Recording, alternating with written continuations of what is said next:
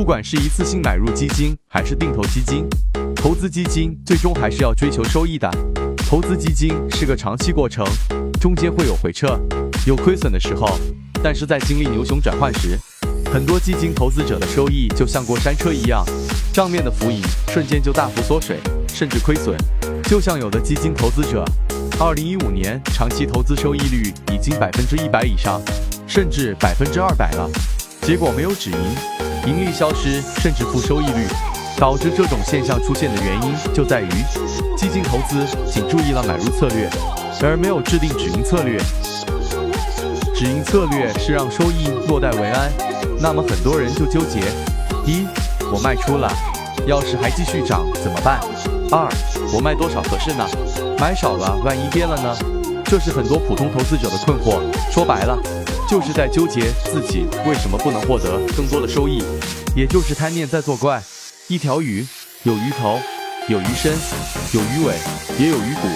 人们吃鱼的时候，大多是吃鱼身子，还有人喜欢吃鱼头，但是很少有人要鱼头、鱼尾、鱼身、鱼骨全都吃完的。但是换到投资上来，人们就喜欢能够获得投资的最大化，希望每一分钱都得到最大的回报，可能吗？止盈策略就是让符合自己收益预期、低利润及时收回。它需要配合着基金投资的目标收益和买入策略来做。最简单的预期收益率止盈法，当基金投资达到预计的收益率的时候，就卖出基金。比如，我设定我一次性买入一笔基金，目标是五年以内达到百分之五十的收益率。那么，在大盘快速上涨的过程中，假如两年的时间就到了百分之五十的收益，那么就直接清仓，再考虑下一次的基金投资。预期收益率止盈法简单粗暴，很适合没有时间关注基金投资的普通投资者。最简单就是在投资软件中设置收益率提醒，达到收益率就发出卖出信号，省时省心。网格止盈法，根据设定的网格宽度，达到网格交易点就卖出。网格止盈法是配合网格交易法的，根据网格设定买入卖出，要做到在上涨的时候敢于卖出，下跌的时候敢于补仓。严格执行自己的交易策略，并不容易。